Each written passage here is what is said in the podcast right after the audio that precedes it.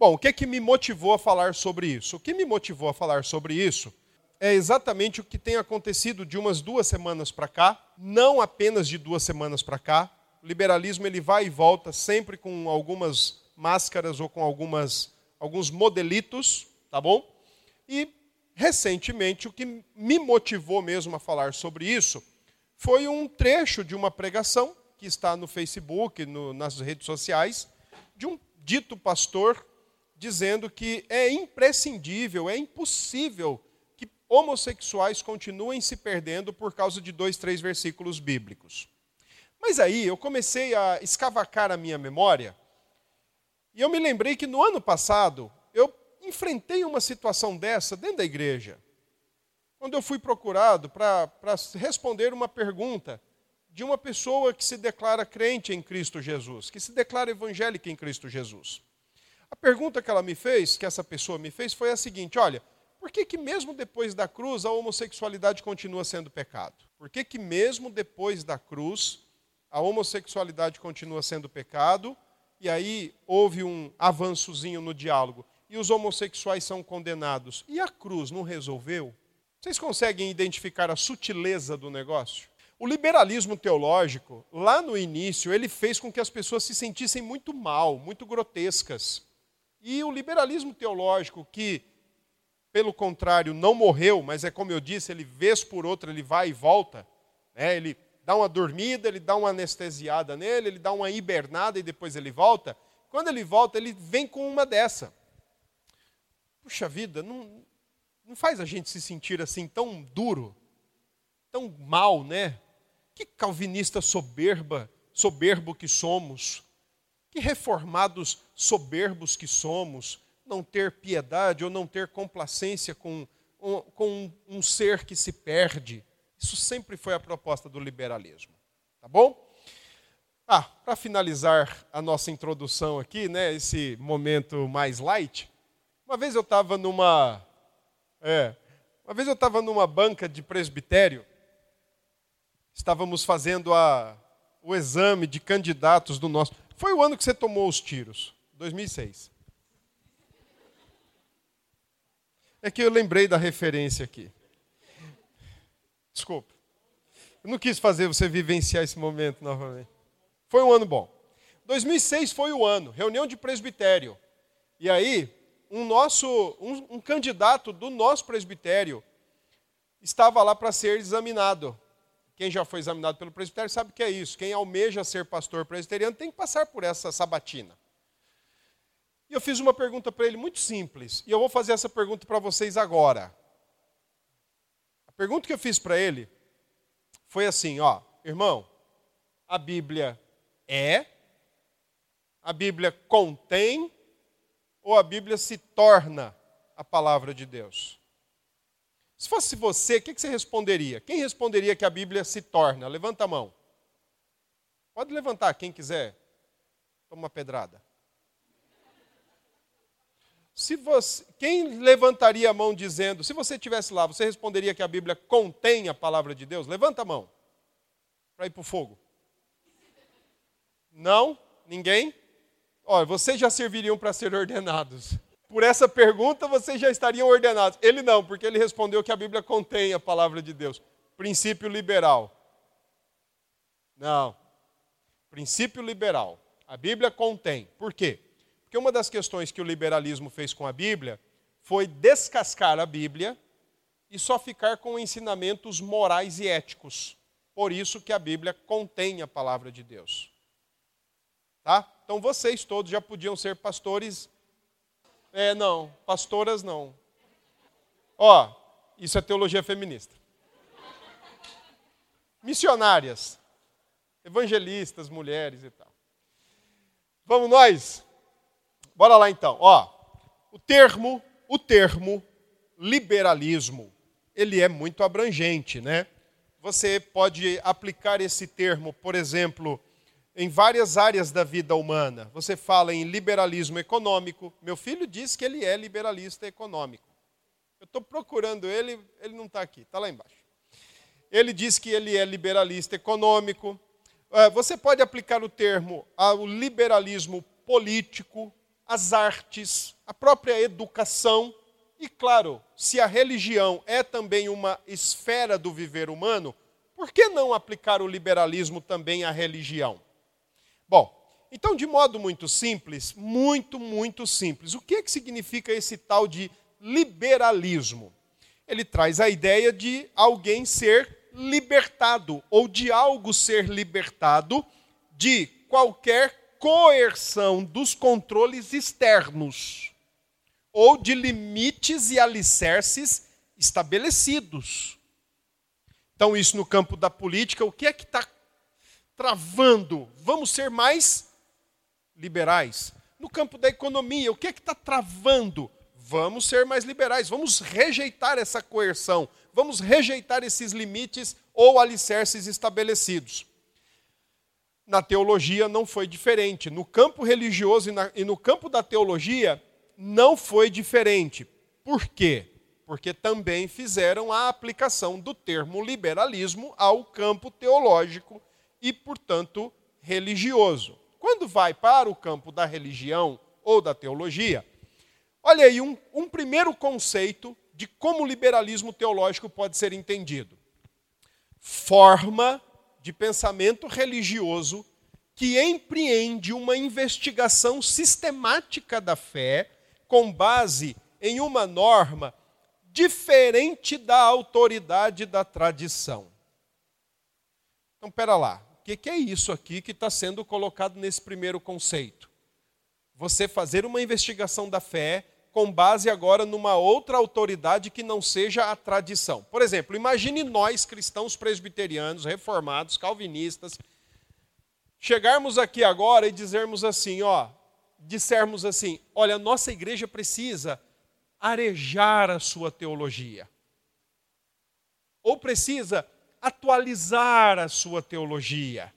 Porque a sua teologia do século XVII, lá dos, dos padrões de Westminster, ela está muito desatualizada. Nós estamos no século 21, então ela precisa ser arejada, ela precisa ser atualizada. No final, me lembrem de contar um testemunho de um presbítero que quis atualizar a confissão de fé. Ou de arejar a vida da igreja e romper, romper literalmente com os padrões de Westminster. Me lembrem de contar isso. Tá? O que, que esse, esse primeiro conceito traz então em si? A ideia de quebrar com qualquer elemento ou alicerce já estabelecido. Trindade, Pai, Filho e Espírito, um Deus, três pessoas, mesma essência, mesma glória, mesmo poder, mas diferentes ações e diferentes atuações? De onde vem isso?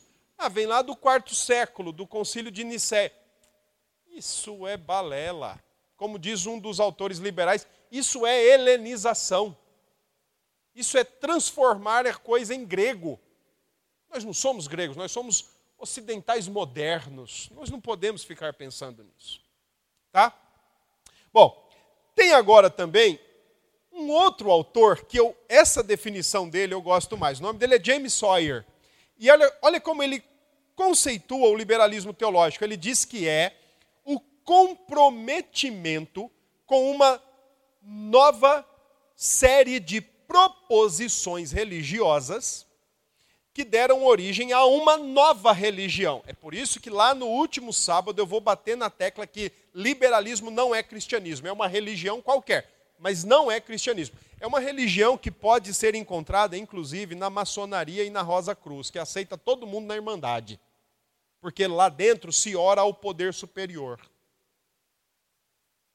premissa liberal. Premissa liberal. Então, olha o que ele diz.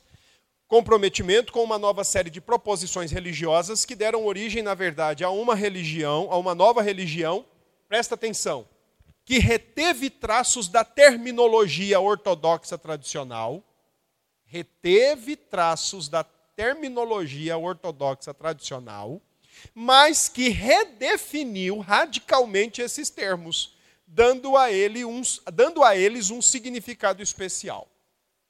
Então, imagine aqui a cena: um liberal conversando com você. E você falando, porque a morte expiatória de Cristo é suficiente. E ele fala para você, é verdade, a morte de Cristo, a, a morte expiatória de Cristo é suficiente. Aí você fala, nossa, que rapaz crente, que rapaz ortodoxo.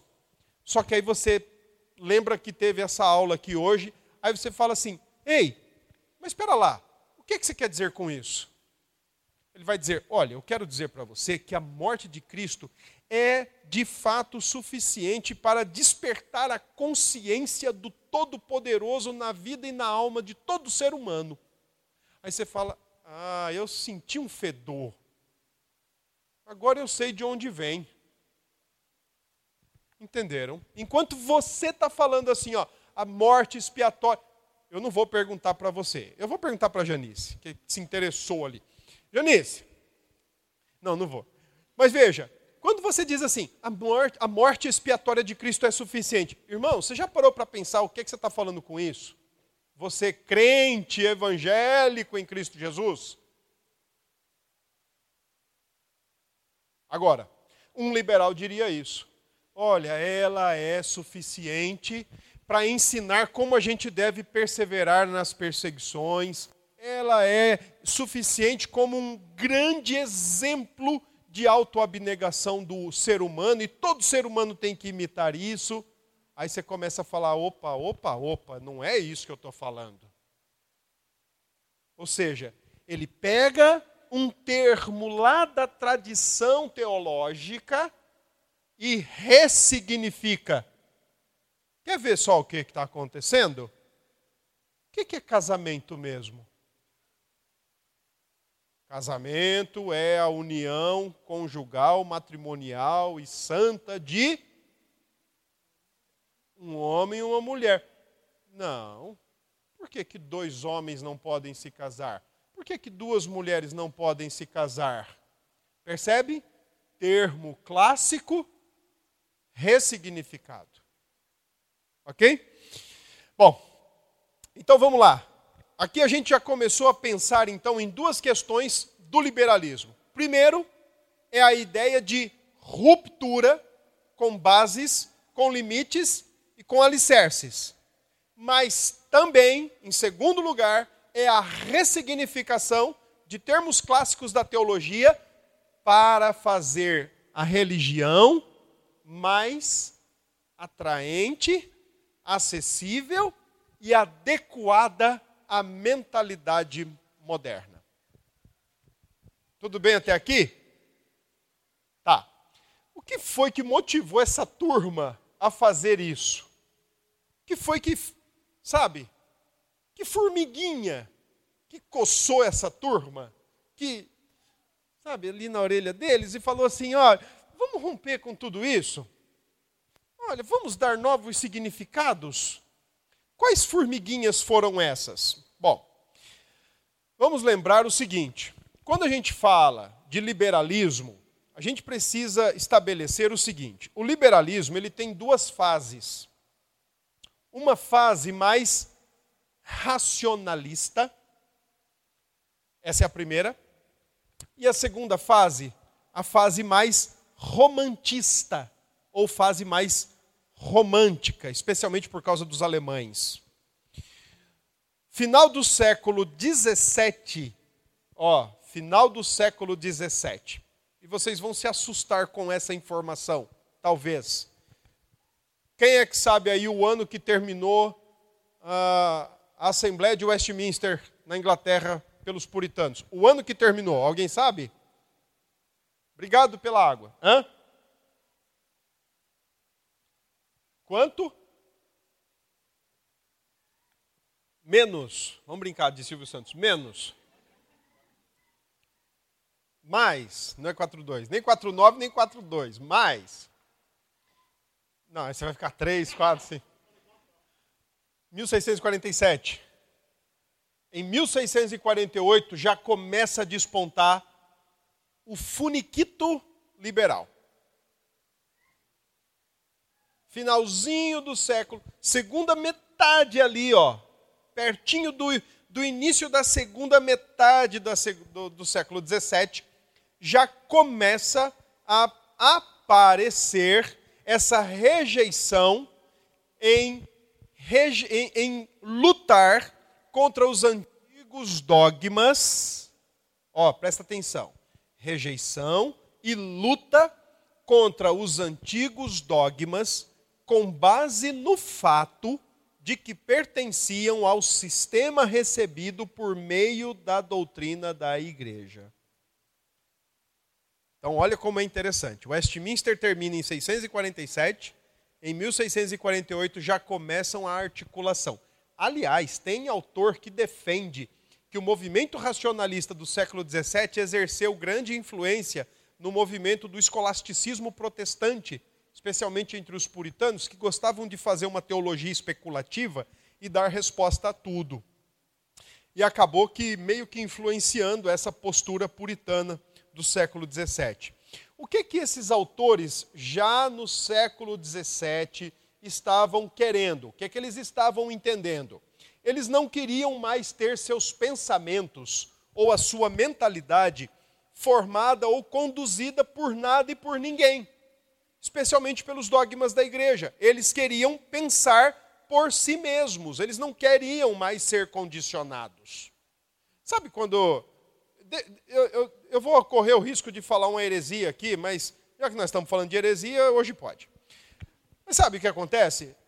Sabe quando você chega para um crente, ou uma crente, um jovem, um adolescente, um adulto até, pensem, adulto também faz isso e você diz: olha, venha cá, o nosso comportamento, nossa vida, nossa essência, nossa prática deve ser conduzida pela Escritura, e a Escritura nos diz isso. E aí a pessoa diz para você assim: não, mas eu quero fazer isso. Mas é assim que eu penso. É assim que eu quero me é assim que eu quero me conduzir, é assim que eu quero me proceder. Qual a diferença disso? Está tendo uma ruptura com algo que deveria servir para orientar você, conduzir você.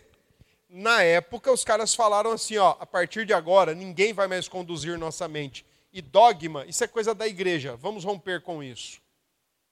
E aí começou então a questão de, à luz da razão própria, à luz do entendimento próprio, começava a brilhar e ao mesmo tempo apagar a tradição, escantear a tradição. Até então, a filosofia, que era serva da teologia, passou a atuar fora dos limites do pensamento aristotélico e bíblico, especialmente. E em relação à igreja, quando eu digo aqui em relação à igreja, esse primórdio aí, esse incipiente movimento racionalista, ele estava contra toda a igreja católica e reformada, a ponto de transformarem os católicos e os reformados, especialmente os calvinistas, porque isso é interessante. Logo no, no final do século XVII, quem não era calvinista era arminiano. E se o racionalista não era calvinista, então ele era arminiano. Então ele sofria também, de um lado, ataque dos reformados calvinistas. Só que os racionalistas, eles não eram nenhum nem outro. Tá? Então eles desferiam seus golpes por causa da ideia de que a razão agora não pode mais ser conduzida por nada e nem por ninguém. Contra os calvinistas, eles conf, é, geravam conflitos e atacavam por causa da disciplina e por causa da intolerância, especialmente aos arminianos. Se você fizer as contas, 1648 em diante, ó, já tinha passado Dort, 1618 1619, e já tinha passado Westminster, 1641, 1647. Tá bom? Segundo lugar, então, primeiro, a ruptura com os dogmas. Segundo lugar, o clima passou a ser um clima caracterizado por desconfiança e por questionamentos generalizados, especialmente em relação à tradição e aos dogmas da igreja. Só uma palhinha. Quem escreveu Gênesis? Quem escreveu? Me prove historicamente, cientificamente que foi ele. Tá bom? Só uma palhinha do que a gente vai ver a semana que vem. Tá? Para de conversar. Quem escreveu Gênesis? Quem escreveu? Pronto, ó, ela sabe. me prove científica e historicamente. Era isso que eles queriam. Então, a, atrás desses, dessa desconfiança toda, pera lá, será que o sol parou mesmo? Será que, será que é, Sansão matou é, mil pessoas com a queixada de um jumento? Não. Isso, eu estou pegando aqui, que é um desenvolvimento posterior, para vocês verem aonde vão dar, para vocês perceberem onde vai dar isso. Mas aí, não, não, isso aí foi alguém que acrescentou três zeros para fazer de Sansão um herói. Ele matou no máximo uma pessoa. Então alguém acrescentou três zeros aí e deu essa fama toda. Mas Sansão era um coitado. Ele não ia. Então, porque se você não tem as provas que eles exigiam, através das ferramentas que eles aplicavam, então não vale de nada. Não serve para nós. Tá? Então, tudo passou a ser objeto de uma severa inquisição.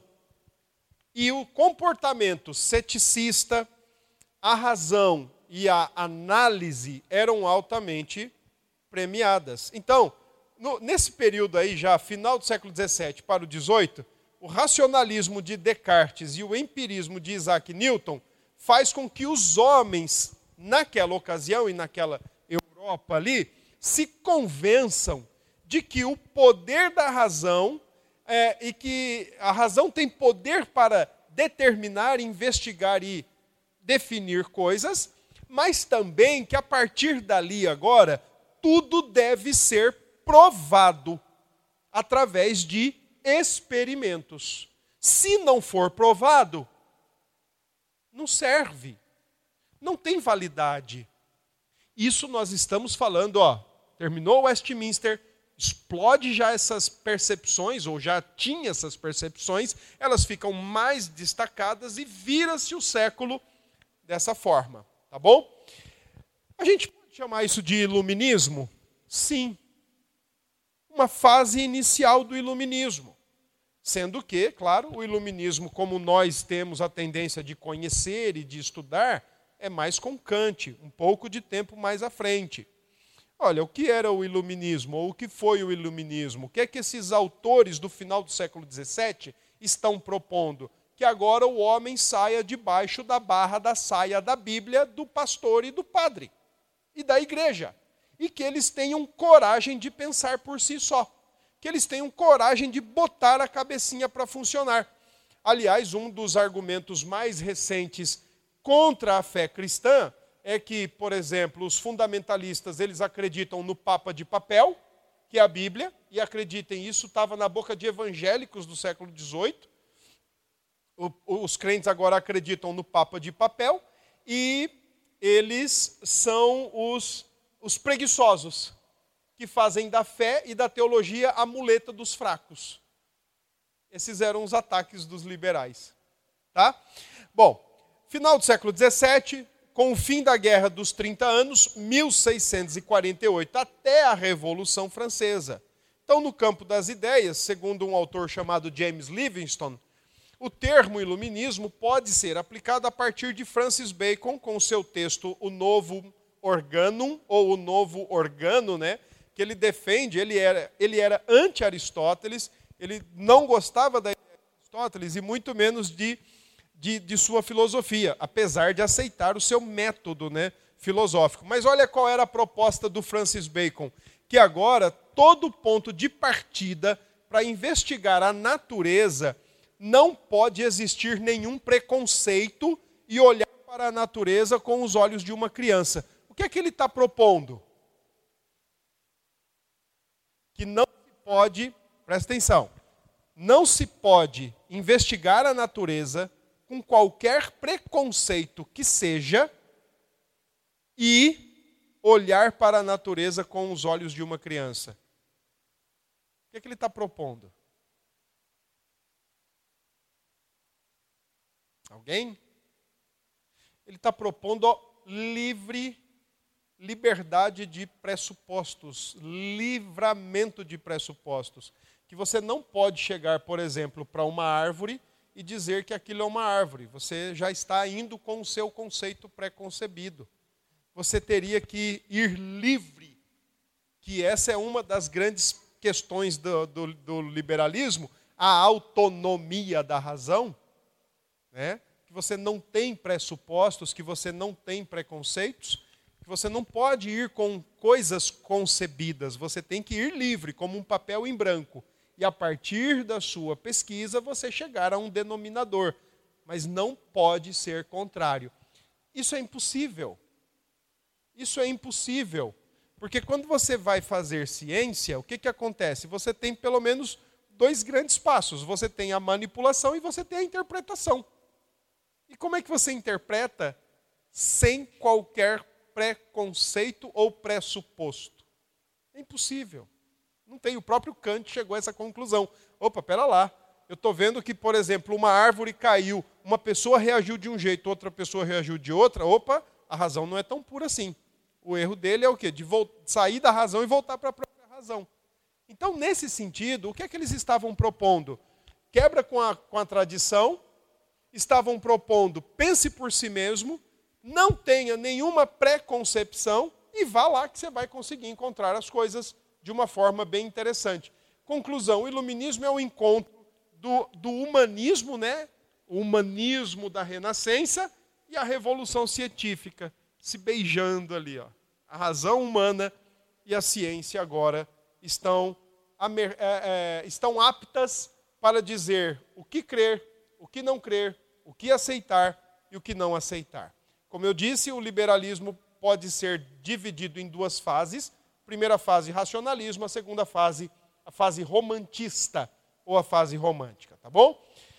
Na primeira fase, alguém quer colocar alguma questão? Alguém quer ir ao banheiro? Alguém quer pipoca doce? Vai. Não, tá ótimo. Fase racionalista. Bom, nessa primeira fase, a ótica, né, a lente que os caras estavam usando para interpretar o mundo e a realidade, ela tinha duas grandes premissas. A primeira premissa, liberdade e dignidade. Razão. Somos ínfimos. Teve uma virada, né? Segunda, investigação científica. Tudo agora deve ser investigado. Então, o racionalismo, ele trouxe consigo né, toda aquela mudança que estava acontecendo no mundo por causa da reforma. O racionalismo também propôs a sua mudança, essa mudança de paradigma e lógico nessa maneira do homem ver o mundo. Então, o homem da Idade Média, agora ele está deixando de ver as coisas a partir da orientação da igreja, símbolos de fé, concílios, dogmas, tradições, para ver as coisas a partir dele mesmo. E aí tem uma interessante observação de um autor chamado McGiffert. Ele diz assim: olha, o mundo inteiro do pensamento e da cultura foi transformado.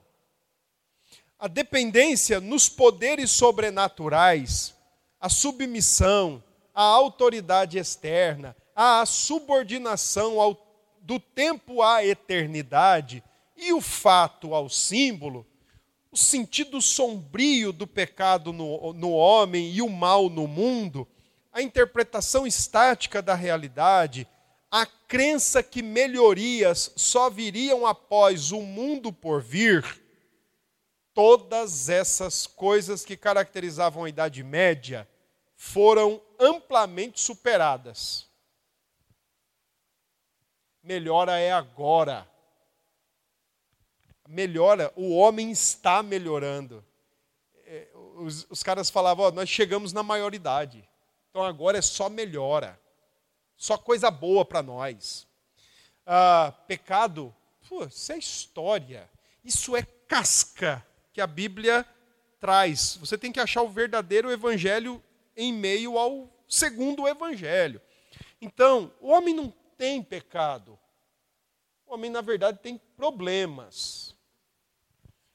E esses problemas podem ser resolvidos com a psicologia, com a sociologia, com a filosofia, com a história. Então, tudo aquilo que vinha sendo lente tudo aquilo que vinha sendo a maneira do homem ver na Idade Média, ó, quebrou. E aí agora o que, que passou? Foram amplamente superadas e os homens enfrentaram a vida com a nova confiança em si mesmos. Com um novo reconhecimento do poder e da conquista humanos. Com uma nova apreciação dos valores presentes. Ou seja, resumindo, sai Deus entre o homem. Resumindo assim, bem abruptamente: sai Deus, entra o homem agora. O homem vai resolver a, a bagaça toda.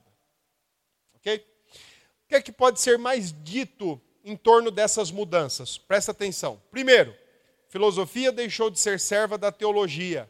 Os cristãos não eram contra a filosofia, nem dentro da tradição católica e muito menos dentro da tradição reformada, protestante, calvinista. Só que eles filosofavam dentro da Escritura, os protestantes, dentro dos limites da Escritura, e os católicos filosofavam dentro da tradição, dentro da Escritura, dentro das encíclicas, mas todos eles ali, ó, dentro de uma linha de limites. Agora, quebra com isso e a filosofia passa a ser utilitarista, porque agora ela não vai ser um meio para o homem discernir e entender até um pouco da metafísica, das coisas do, da vida, mas agora é uma forma do homem encontrar a felicidade. Ok? Dois, no campo da epistemologia, no campo do conhecimento, esse momento lá marca a ruptura que agora você não pode mais se preocupar com a realidade muito menos buscar o significado da realidade e, especialmente, buscar esse conhecimento e significado da realidade em Deus.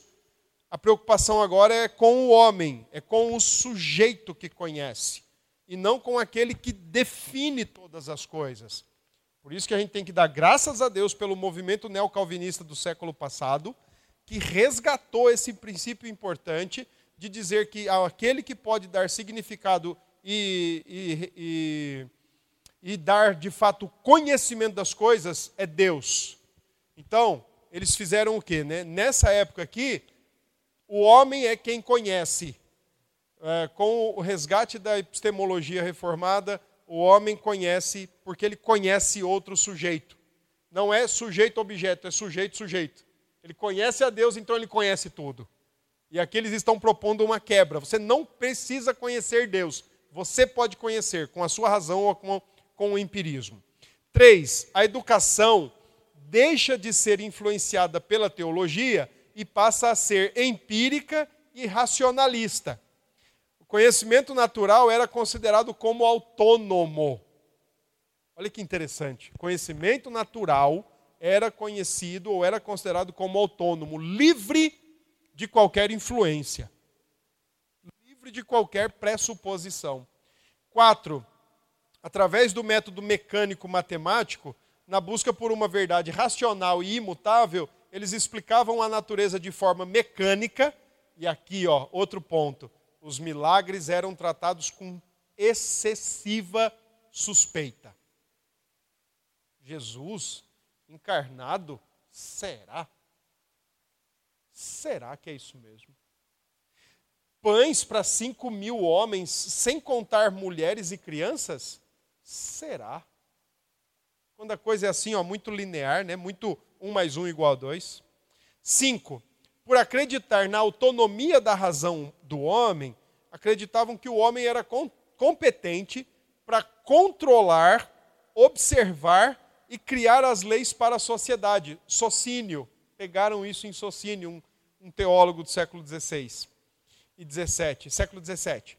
Uh, sexto, enquanto a tradição protestante reformada ensinava, presta atenção nisso, o direito natural e a lei natural, ou seja, Deus escreveu a lei no coração do homem e deu ao homem o senso moral, conhecimento do certo e do errado. O que é que o racionalismo propôs? propôs uma ruptura entre revelação e lei natural. E a partir da razão autônoma, o direito natural faz parte da alma humana, mas não foi escrito por Deus. Por isso que tem um livro muito interessante que foi recém-editado pela editora Monergismo, chamado que chama, o título é é alguma coisa sobre direitos humanos, uma religião sem Deus. Tudo com pressuposto liberal. Que o direito humano, segundo se fala hoje, não é próprio da revelação de Deus, não é próprio daquela ideia de que Deus cria o homem e o dota de capacidade de senso moral, de certo e errado, para que ele possa discernir e agir corretamente, mas também estabelecer leis para punir o erro. Na verdade, é algo que parte do coração humano, que para eles não tem nenhuma pressuposição, não tem nenhum mal nele, não tem nenhum pecado nele. Sete, e última modificação o Estado, como era interpretado por Lutero, por Calvino e pelos reformadores, o Estado deixa de ser visto como instrumento de Deus para ser tratado como Estado secular, aquele que está preocupado com o bem-estar comum. Thomas Hobbes. E aí?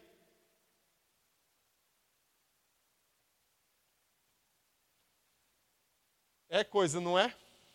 Bora. Hã? A teologia, a teologia, com toda essa mudançaiada toda, a teologia não passou imune. Ela não escapou ali, ó, vou por aqui, ninguém vai me ver e tal. Ela não escapou. Ela também sofreu influências do racionalismo, especialmente de quem? Do chamado de, de de dado, deísmo deísmo, sobretudo, principalmente inglês, na segunda metade do século XVII e foi até o meio do século XVIII ali. Ó. Depois o deísmo morreu, voltou aí recentemente com algumas ideias, com alguns tipos de deísmo, né? um deísmo que Deus interfere só em coisas morais, não interfere em coisas morais. Depois eu passo uma referência para vocês lerem sobre isso, tá bom? Mas, por exemplo, um famoso defensor do deísmo chamado John Toland, ele defendia o seguinte: a doutrina cristã nunca foi misteriosa e devia ser entendido somente como uma réplica da religião natural. Aquilo que a gente processa, projeta na nossa mente, aquilo que a gente traz já conosco. Aliás, conceito de religião natural é muito importante dentro do deísmo e dentro desse ambiente racionalismo. Nós calvinistas, nós não temos nenhum problema em falar sobre religião natural nenhum problema. É aqui que entra aquele detalhe, sabe? Você está lá na universidade, aí você está conversando com um professor ou conversando com algum aluno, Janice, aí você fala assim: ah, olha, eu estou lendo um livro interessante. É, sobre o quê? Ah, sobre religião natural. E aí você olha para o cara que você está conversando, ou para a menina que você está conversando, todo hippie fedorento, aí ele fala: ah, eu também curto religião natural. Aí você fala: nossa, é crente. Só que você está indo com religião natural para um lado e ele está indo com outra, porque para você religião natural é aquela sementinha da religião que Deus implantou na consciência do homem e que faz o homem adorar um ser maior que ele. E quando ele, por causa do pecado, não sabe quem é esse ser maior, ele cria os seus ídolos para si. Na cabeça dele, religião natural não tem nada a ver com isso. Na cabeça dele, religião natural é a ideia de que o conhecimento teológico, né, eles rejeitam isso. Primeiro, eles usam o termo religião natural para rejeitar a ideia de que nós só podemos ter conhecimento teológico se for pela igreja ou pela revelação pessoal de Deus por intermédio do Espírito. Então, para eles, religião natural todo homem tem. Aliás, né, tem um livro muito interessante escrito já nessa época aí, sobre essa questão da religião natural, que eu vou mencionar ele já já para vocês. Então, eles, o deísmo faz o seguinte, ó, Deus não se revela. Porque qual é a premissa básica do deísmo? Básica, básica, básica. Deus não se relaciona com a sua criação. Deus não interfere na sua criação. Deus não intervém na sua criação. Ele fez como um grande relojoeiro, talvez. Criou tudo, deu corda e botou para funcionar sozinho e por si só. Oração? Para que oração se Deus não vai interferir? Providência? Não, no máximo sorte ou azar, ou lei natural. Deísmo. Então, se alguém perguntar para você, ei, você é deísta? Você fala, não. E você é teísta? Aí você fala, sim, com T. Porque teísmo é aquela posição bíblica, cristã, teológica, que diz o seguinte: ó, Deus é o Criador, nós somos criaturas, existe uma distinção certinha entre nós e Ele, Ele e nós, mas Ele se relaciona conosco. Tá? Então, T, com T de tatu. Tá bom? A não necessidade, então, de revelação faz agora com que nós vivamos a partir desse, dessa religião natural. E aí, teve um cara chamado Matthew Tyndall, também em inglês, que escreveu um livro é, que o título é O Cristianismo é tão, é tão velho quanto a criação. Olha o nome do livro. O cristianismo é tão velho quanto a criação. Por que, que ele deu esse título ao livro? Muito simples. Porque se a religião é natural, então o cristianismo já veio com o homem lá em Adão. Adão já era crente, ele aceitou Jesus. Foi batizado nas águas e tudo mais. Entendeu? O que ele está querendo propor com esse título do livro, o cristianismo é tão velho quanto a criação. E nesse livro, que passou a ser considerado como a Bíblia do deísmo, existem lá cinco princípios. Abra o seu ouvido. Primeiro princípio: tudo que estiver acima da razão é crença sem prova. Tudo que estiver acima da razão é crença sem prova. O cara lê um livro desse, ele dá um tiro na cabeça no final. É igual o João Paul Sartre. Não. Dois. Anotaram o primeiro? Qualquer crença, tudo que estiver acima da razão é crença sem prova. Adão formado do pó da terra. Como é que a nossa razão alcança isso? Hein, Nádia? Alcança aí. Como é que alcança isso? A gente já viu criança brincando com barro, com argila, né? Mas um ser espiritual fazer um homem do pó da terra e em suas narinas, e aí ele agora é um ser vivo, uma alma vivente, razão não alcança. Então, joga fora, isso não presta. Não, não tem, razão não alcançou, então não tem prova, então bora para frente. Dois, segundo princípio do, da Bíblia do deísmo. Dois, os piores inimigos da humanidade são os sacerdotes. Vi, a, parênteses, padres, papa, pastores, presbítero também. Presbítero também. Pois mantém os homens na superstição. Mantém os homens na superstição. Deu dízimo, não o gafanhoto vai chegar na sua casa. Por aí vai. Mantém os homens na. Chegou, não foi? Mantém os homens na superstição. Olha, se você fizer isso, Deus vai te pegar, hein? Vai te botar numa. Vai te matar. Não faça isso. Três. Tudo o que é válido na revelação. Presta atenção. Tudo que é válido na revelação foi dado ao homem na religião natural racional. Por isso, desde a criação. Voltando àquele exemplo. Olha, eu estou lendo um livro sobre revelação natural. Massa. O cara escutando Bob Marley, fumando maconha. Massa, eu também tô. Ou com a camisa do Che Guevara. Massa, eu também tô. Nossa, aí a gente, né? Coração bondoso. Nossa, você é crente, eu não sabia.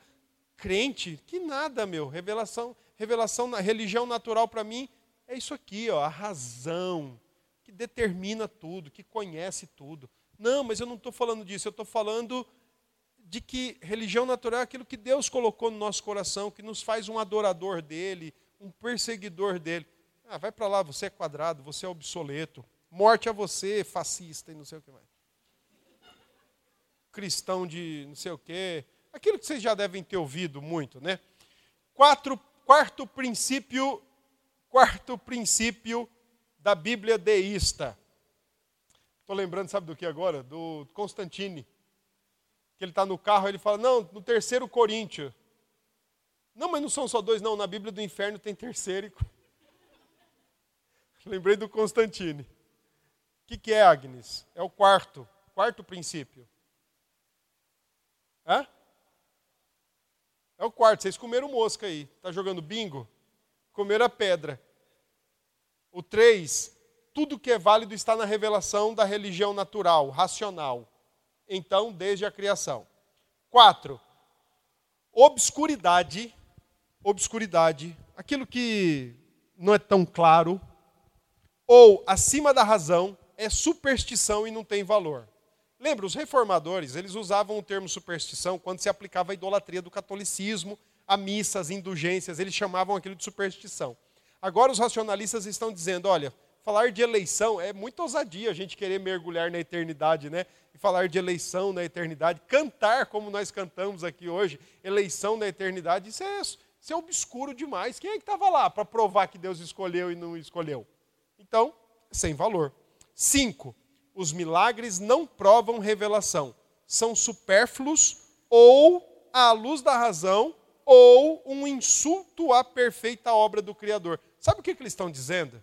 Eles estão dizendo que toda vez que Deus, que Deus opera um milagre, alguma coisa saiu fora da sua lei natural, da lei que ele estabeleceu. Então ele teve que ir lá e, como um encanador às pressas, ele teve que ir lá consertar o negócio. Ok? Bom, eu vou de acordo com a clientela. Se vocês estiverem animados, eu vou em frente, senão eu paro por aqui. Tá bom. Diante disso, então a gente precisa destacar as consequências do deísmo para a teologia. Primeiro, agora a teologia é submetida à filosofia e à razão. Inverteu. Aquela que era considerada a rainha das ciências, a teologia, até a reforma protestante, a rainha das ciências, teologia, e os puritanos, claro, eles não tinham o conceito de teologia que a gente tem. Às vezes tem aí o conceito de estudo de Deus, o estudo sistemático, bababá. Não, não, era o estudo de como viver para Deus. Isso era o, a rainha das ciências. Agora ela é. Serve pouco, serve muito. Agora ela é lá no porão dos porões das ciências. Ah, não é à toa que, com o passar do tempo, os quais os departamentos mais rapidamente fechados dentro dos campos universitários europeus, norte-americanos. Aqui no Brasil, eu acho que nunca teve, né, em campos federais, teologia. Teologia ou ciências da religião? Não tem nada a ver com teologia. Né? Então, ou alguns campos fecharam ou mudaram o nome. Colocaram lá estudos religiosos, ciências da religião, esse curso que estuda fenômenos religiosos. Tá? Mas teologia mesmo? Tá? Pronto. Antigo SPB. Praticamente ali. É, é, é. Um, consequências. Teologia agora ficou serva da filosofia e da razão. Dois, com a racionalização da teologia veio a moralização. É claro, não ficou a criação, não ficou a providência, não ficou milagres, não ficou o sobrenatural das Escrituras, sobrou o quê? Só aquilo que te moraliza. Somente isso. E três, a religião passou a ser tratada de modo privativo, privativo, não mais coletivo. Eu lembro recentemente que um apresentador aí da nossa, é, da nossa não, né, do Brasil aí, um apresentador de TV, perante a escolha de um ministro, disse que assim que só esperava que o ministro não levasse a religião para o, a pasta do ministério. Lembram disso? Quando o ministro da Educação foi recém-nomeado, como é o nome dele? Que é até pastor, Milton, Milton Ribeiro.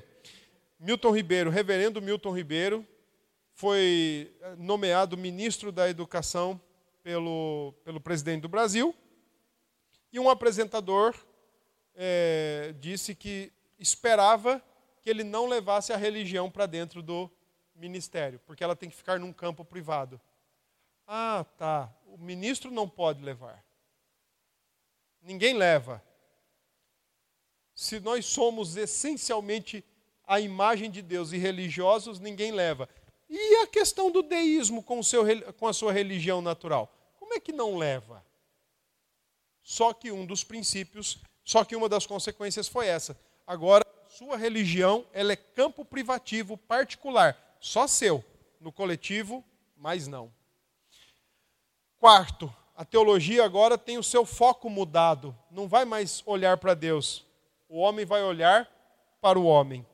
E cinco, com esse olhar para o homem, valoriza-se o homem e desvaloriza-se o pecado. O pecado já não é mais o problema. Tá bom? Ó, agora, com o iluminismo propriamente dito, especialmente ali da, da Revolução Inglesa até a Revolução Francesa, então veio a emancipação do homem em relação à tutela da Bíblia e do Estado. O homem alcançou a maioridade e chegou e disse assim: Ó, lembra aquelas historinhas que vocês ouviam? Três porquinhos, Pinóquio, Branca de Neve, Alice no País das Maravilhas. Lembram dessas historinhas? Lembro. Acabou. Nós agora somos maiores, nós, nós somos adultos, agora a história vai ser outra. Foi mais ou menos isso que eles falaram em relação à Bíblia. Acabou. Bíblia, dogmas, doutrinas, isso é história de caronchinha. Isso aí é conto de fadas. Nós chegamos à maioridade. Vamos pensar por nós mesmos. A nossa mente está iluminada. Então agora a gente tem que ter coragem de querer ser e fazer do jeito que a nossa cabeça quiser. Sabe quando você fala assim? Ai, às vezes eu tenho vontade de fazer o que dá na telha. Vá. Vá, seu liberal. Você é um, você é um crente de palavras, mas de comportamento é um libertino. E com o coração comprometido já. Ok? Ai, ai, vamos lá. Ah, olha, por exemplo, né, o que o Rousseau, Jean-Jacques Rousseau dizia sobre doutrina do pecado nessa época. Ah, e, e exaltou né, a razão como libertadora do homem. Olha o que ele dizia: todo homem é nobre por natureza. Não é bom ouvir isso? Não é gostoso? Não é gostoso ouvir isso? Isso é uma nobreza, Janice. Todo homem é nobre por natureza. Eu, vou até, eu ia até pedir para Edson vir fazer aqui aquela voz bonita que ele faz. Ele nasceu livre. Mas todos os lugares, em todos os lugares se acha em cadeias. Sua escravidão deve-se à corrupção da sociedade. Eu estou ouvindo aqui MV Bill. Eu estou lendo MV Bill, eu estou lendo aqui Racionais MCs. Eu estou lendo os caras, meu. Eu sou assim porque a sociedade me criou. Ah, para a qual a religião deve arcar com boa dose de culpa. Olha isso, vou repetir essa frasezinha aqui, ó. Sua escravidão deve-se à corrupção da sociedade, para a qual a religião deve arcar com boa dose da culpa culpa é da religião, a culpa é do cristianismo, a culpa é da teologia, a culpa é da igreja. Principalmente dos calvinistas, que é uma igreja elitizada, intelectual. Assim, escuta isso, para finalizar a palavrinha dele. Assim, as crianças devem ser criadas fora da influência danosa da igreja. Fecha aspas. Porque o homem é nobre, o homem é livre, o homem é um poço de coisa boa. É a sociedade que estraga ele.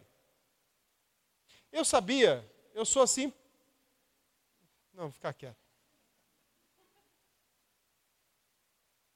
Sabe por que nós somos assim? Porque a sociedade nos fez assim. Só que aí a sociedade nos fez assim, aí a gente encontrou Cristo e agora a gente faz isso com a sociedade. A igreja maltrata a sociedade. A igreja é, arrebenta com o ser humano. Pode um negócio desse? É, bora lá. Alguma pergunta? Fase romantista e a gente já vai encerrar. Segunda fase, agora a gente já está no século 17, perdão, 18, final do 18 para 19, tá bom? É nada mais que a continuação do racionalismo, do deísmo e do iluminismo. Só que nesse período, um tal de Immanuel Kant se mostrou muito afeiçoado ao tripé deísta: Deus, virtude e imortalidade. Quem fizer o bem, ele retribui. Quem fizer o mal, ele pune. Virtude é algo que tem que ser desenvolvida. E Deus, vamos ver o que, que ele pensa. Agora, ele discorda né, do propósito da, da existência humana. Ao invés de falar em felicidade, que o homem foi criado para ser feliz, ele preferia falar que o homem foi criado para viver em ética absoluta. Por isso ele propõe então a religião moral, religião moralista da razão. É a única que pode fazer o homem viver mesmo de forma absolutamente ética, e a religião da razão pode tirar do homem, aspas, o mal radical do homem e trazê-lo e trazer o bem à tona. O bem que está dentro dele também, viu? Não está vindo de fora, está dentro dele. Então, nesse sentido, a religião natural é do homem e é universal. Todo homem tem. Sabe aquele. Quando a gente estuda em teologia é, os tipos de revelação de Deus, revelação geral e especial, e a especial é que muda a vida, transforma a vida e orienta a vida. Quando a gente estuda isso, ele está dizendo: olha, não, não, não precisa de revelação. Isso já está no homem e assim por diante. No entanto, falamos em Kant, mas na verdade o pai da teologia liberal, como ele é de fato considerado e conhecido, é um alemão. Só podia ser. Só podia ser. Com o nome de Friedrich Schleiermacher nascido em 1768 numa família pietista, pietista de origem, pietista de formação. O movimento pietista é um movimento da reforma, é uma reforma, reforma pietista, só que ela é uma reforma mais que enfatiza a emoção, o sentimento, a devoção do que a doutrina. Então eles não querem muito papo com, com cinco pontos do calvinismo, arminianismo, calvinismo, trindade, eles não querem papo com isso, eles querem com a devoção interior. E ele é dessa tradição. Então ele passa a ser considerado como o pai da teologia liberal moderna ou a teologia moderna protestante, porque na verdade, causa, por causa dessa origem dele pietista, ele começa a desenvolver a ideia do sentimento. E aqui aparece um terceiro pilar do liberalismo teológico razão, ciência, sentimento. Agora, não é qualquer sentimento. Não é sentimento, não é emoção. Tá certo? Agora, vamos dar crédito aqui para o cara. O cara até tinha uma intenção boa, mas como de boa intenção? Tá cheio, então vamos tirar o crédito dele. A sua teologia tem dois alvos. Ele parou, pensou e ele falou: eu preciso organizar isso e preciso fazer isso. O que, que ele precisava? O que, que ele queria? Primeiro, reagir à tendência cultural racionalista do seu tempo. Estava todo mundo enfatizando a razão, conforme vinha do iluminismo. E ele falou: não, pera lá, está muito ruim. E o sentimento? Segundo, a sua busca era. Ele tinha a intenção de apresentar o evangelho a um grupo de amigos que eram céticos, que eram racionalistas, e ele queria que esses caras entendessem que o evangelho era totalmente aplicável aos tempos modernos, que não precisava essa rejeição toda e por aí vai. Então, nisso, ele desenvolve a ideia do sentimento, a religião como um sentimento. Só que não é aquele negócio pentecostal, embora eu acho que isso tenha muito de pentecostal aqui. Olha, eu estou sentindo isso. Estou sentindo que alguém vai me dar 100 reais no final do culto. Não sei quem ainda, mas eu estou sentindo. Está sentindo também, Edson? Está sentindo também? Eu também estou. Olha, eu, não é esse tipo de sentimento. Olha, eu estou sentindo que vai rolar, né? Ou, ai, como é bom amar, como é, eu não gosto de odiar. Não tem a ver com esses sentimentos do ser humano. Para ele, ele usou uma palavra alemã bem difícil de tradução, eu não sei nem pronunciar, quanto mais traduzir. Mas o que essa palavrinha que ele usa tem a, a comunicar é o senso da dependência absoluta.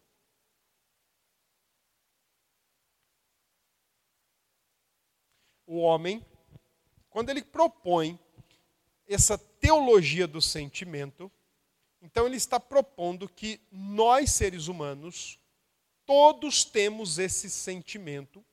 Alguns já estão ativados e outros não. Sabe aquela história de iluminados, né? Iniciados e outros ainda não, e outros estão ainda por vir. O que é essa, o que é esse sentimento que ele fala? Então não é aquele sentimento intuição, não é o sentimento pentecostal, estou sentindo que né? E também não é o sentimento natural ao ser humano, que se expressa de várias formas. Mas é o senso da dependência absoluta que o ser humano tem de demonstrar diante de Deus. Ou a autoconsciência devota. Um cara que traz um bom conceito sobre esse sentimento é um autor chamado Norman Geisler.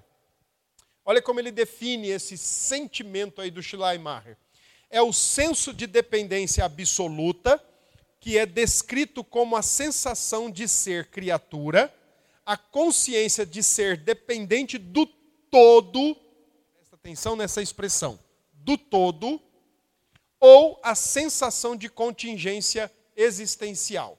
E um outro autor complementa dizendo: é a consciência distintamente humana de algo infinito, além do próprio eu, da qual ele depende para tudo. O que é isso?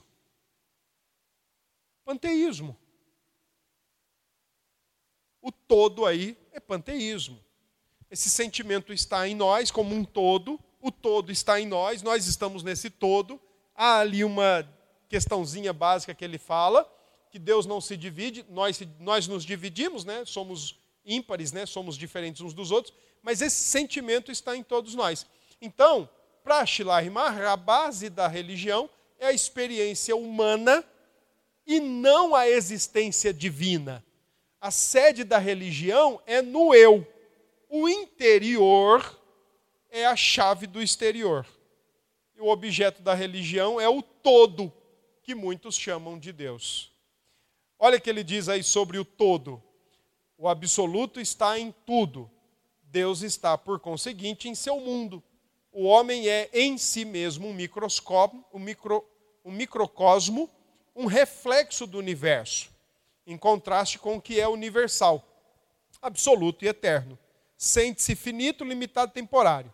Numa palavra, dependente. Esse sentido de dependência é a base de toda religião. Basicamente é isso que ele coloca como sendo o elemento que deve nos fazer buscar a Deus. É o sentimento. Agora, não é qualquer sentimento. Portanto, por, esse, por causa desse sentimento estar em todo ser humano, sabe o que, que ele fala sobre religiões? Nenhuma pode ser tratada como falsa ou como verdadeira. Todas são válidas. Porque todas, na verdade, podem ser resultados desse sentimento. E ele diz assim: as religiões não devem ser divididas em falsas e verdadeiras mas quanto aos seus relativos graus de eficiência. Aí ele distingue entre positiva, mais positiva e por aí vai. Todos os progressos da história na religião, da religião na história, são verdadeira revelação. Então, o que, que ele coloca? Se todo ser humano tem esse sentimento religioso e ele pode ser ativado, pode ser ligado em relação a Deus, por que, que o cristianismo é mais certo que o budismo? Já te perguntaram isso? Por que, que o cristianismo é mais certo que o islamismo?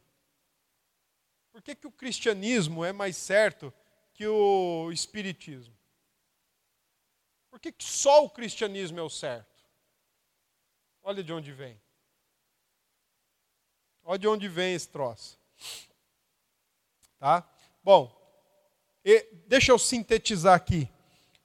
Ele o que eu quero especialmente destacar nele é a ideia de que ele rompe com a ideia da doutrina do pecado. Ele era pelagiano, praticamente falando. Ele acreditava que todo homem nasce bom e pode ou não se corromper ao longo da vida. E isso fazia com que o liberalismo é, manter-se uma fé na humanidade e um, um alto grau de otimismo. A humanidade está melhorando. O ser humano está melhorando. Tá? Ah, eu não vou falar sobre Hitchell e Harnack aqui, embora fosse interessante, mas não vou falar não. O que acontece com o liberalismo, historicamente falando, para a gente concluir hoje? O liberalismo praticamente acaba em 1914. Acaba entre aspas, tá? Ele sofre um duro golpe em 1914. Por quê?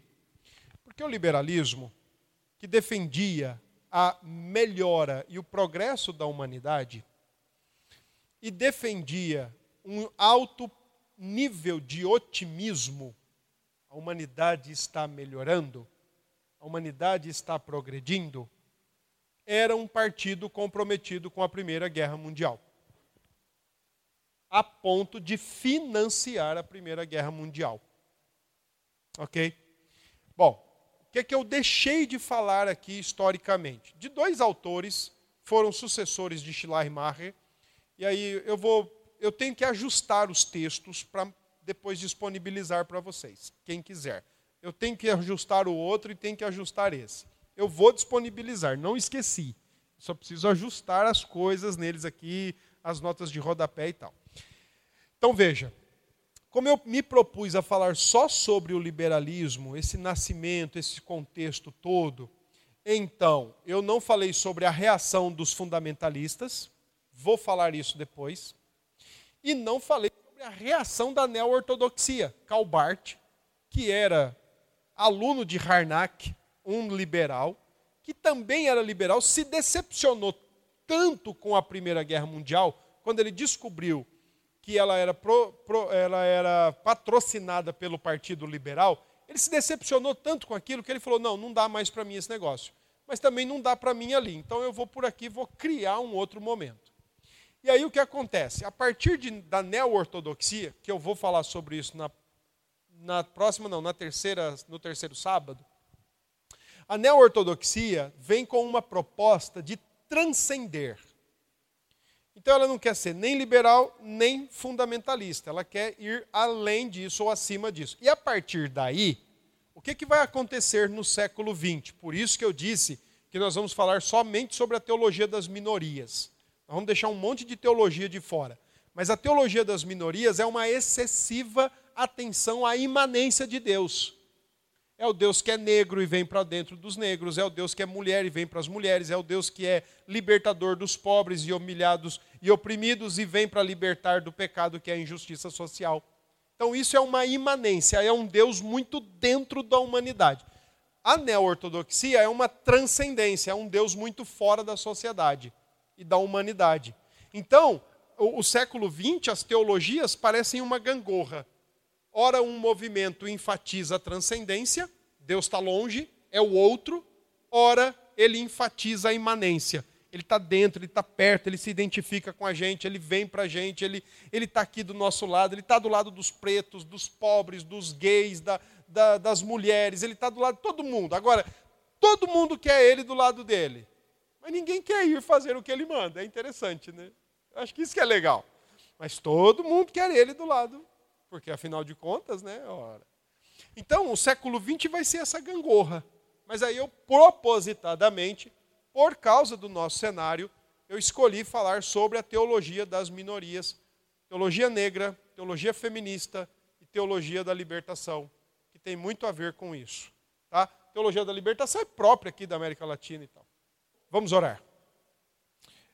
Obrigado, Senhor, por esta noite e nós te agradecemos porque louvamos o Senhor pela oportunidade, que o Senhor continue trazendo graça e luz ao nosso coração, ao nosso entendimento e nos permitindo, Senhor, a aptidão de saber em quem cremos, conhecer quem cremos, o que cremos e defender. Pois a tua palavra nos ensina que nós devemos ser de fato firmes e resolutos quanto à nossa fé em Cristo Jesus. Nos ajude, Pai. Que o Senhor abençoe cada um dos teus filhos e filhas. Nós oramos gratos e oramos em nome de Jesus. Amém.